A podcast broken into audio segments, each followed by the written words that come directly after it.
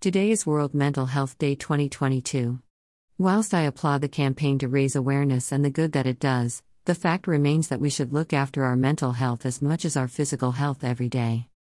This year's theme is making mental health and well being for all a global priority. It should 100% be a priority. The pandemic has, and continues to take a huge toll on our mental health. A lot of great work was done with looking after well being, it's important that this is not undone. The world has changed and we must continue to use those best practices that work for us.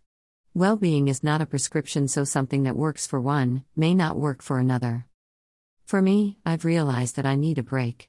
It's been a difficult 2022 with a family bereavement and a lot of change, and I've not had a real break for at least five months to process any of it.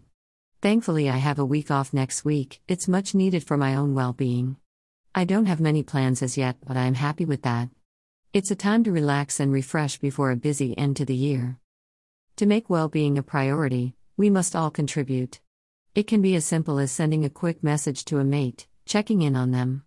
The Ask Twice campaign is great for this https colon slash slash www.pat.nhs.uk slash coronavirus slash health wellbeing slash psychological slash ask percent 20 twice percent 20 campaign.pdf.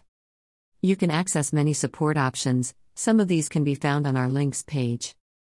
https colon slash slash betterdayswellbeing.com slash support slash. Take care.